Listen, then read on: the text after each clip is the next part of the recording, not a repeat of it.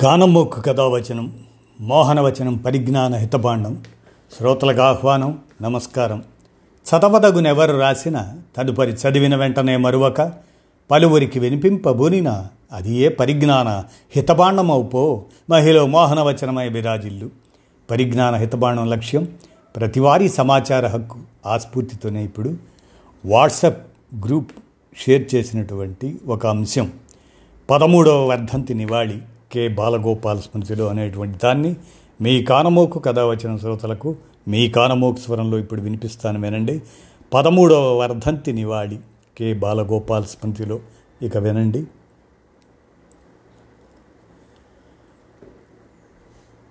పౌర హక్కుల నేత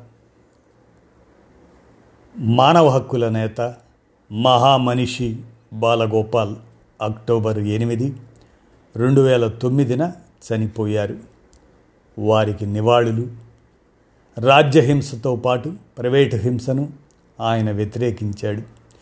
పౌర హక్కుల సంఘం నుంచి ఆయన పంతొమ్మిది వందల తొంభై ఆరులో విభేదించి బయటకు వచ్చి మానవ హక్కుల వేదిక హెచ్ఆర్ఎఫ్ అనే దాన్ని ఏర్పాటు చేశారు. ప్రజలు ఇబ్బంది పడతారని తెలిసి నక్సలైట్లు రాజ్యహింసకు వ్యతిరేకంగా హింసా కార్యక్రమాలు చేపట్టడాన్ని ఆయన ఖండించారు.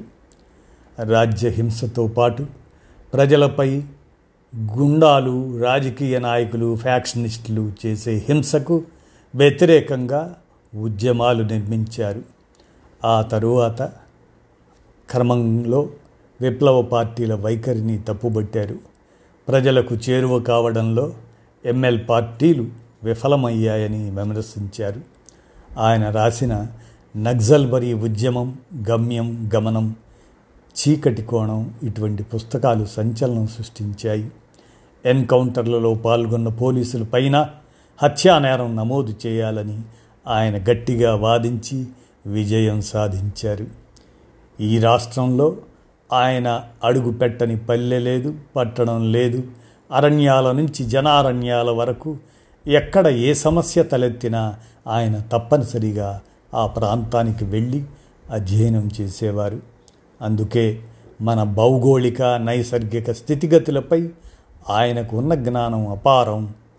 కాలుష్యం విద్యా వ్యాపారం సెజ్జులు నిర్వాసితులు మురికివాడలు కాశ్మీర్ సంక్షోభం మైనారిటీ హక్కులు మహిళా హక్కులు విద్యార్థి హక్కులు సంప్రదాయ వృత్తులు అణు పరిజ్ఞానం గిరిజనుల అనారోగ్యం ఇలా మన రాష్ట్రం దేశం ఎదుర్కొంటున్న ఏ సమస్య పైనైనా ఆయన లోతైన అవగాహన కనపరుస్తూ మాట్లాడేవారు రచనలు చేసేవారు వారికి నివాళులు. ఏ హక్కునైనా వ్యతిరేకించదలుచుకుంటే దానిని నేరుగా వ్యతిరేకించడం ఒక పద్ధతి అయితే దాని దుర్వినియోగాన్ని గుర్తించి చర్చ పెట్టడం రెండవ పద్ధతి. మొదటిది నైతికంగా సాధ్యం కానప్పుడు రెండవ మార్గం ఎంచుకుంటారు. దళితులు ఆదివాసీలు స్త్రీల హక్కుల విషయంలో వాటి వ్యతిరేకులు ఈ పనే తరచుగా చేస్తుంటారు.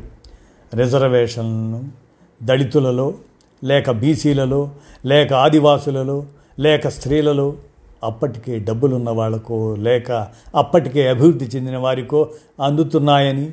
కాబట్టి వారిని రిజర్వేషన్ల పరిధి నుండి తొలగించాలని వీరు వాదిస్తుంటారు.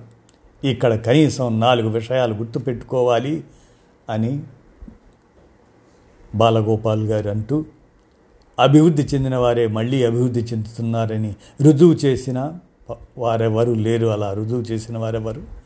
అది నిజమేననుకున్నా వారికి రిజర్వేషన్ లేకుండా చేస్తే అసలు బడుగు ప్రజల్లో ఎవరూ రిజర్వేషన్లు అందుకోలేకపోవచ్చు.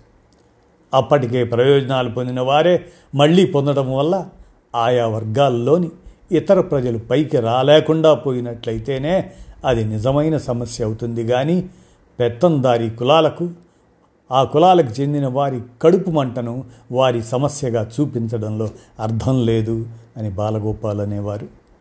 బలహీన వర్గాలలో కొందరు పైకి రావడం కేవలం వారి వ్యక్తిగత అభివృద్ధి అనుకోనక్కర్లేదు. అది ఒక మేరకు ఆ వర్గాలలోని ఇతరులకు కూడా ప్రయోజనం కల్పిస్తుంది. మొదట పైకి వచ్చిన వారందరూ నిస్వార్థపరులు కాకపోవచ్చును. తమ సొంతం మాత్రమే చూసుకుంటున్నారన్న అభియోగం వారిపైన తరచుగా వింటున్నాం. అయినప్పటికీ ఏదో మేరకు వారు ఆ వర్గాలకు చెందిన ఇతర ప్రజల అభివృద్ధికి చేయూతనివ్వగలుగుతున్నారు అని బాలగోపాల్ గారు ఉద్దేశంతో భావించేవారు. ఇలా అలాంటి మహనీయుడి పదమూడవ వర్ధంతికి నివాళి అని కె. బాలగోపాల్ స్మృతిలో వాట్సప్ గ్రూప్ షేర్ చేసినటువంటి అంశాన్ని మీ కానమోకు కథ వచ్చిన శ్రోతలకు మీ కానమోకు స్వరంలో వినిపించాను. విన్నారుగా? ధన్యవాదాలు.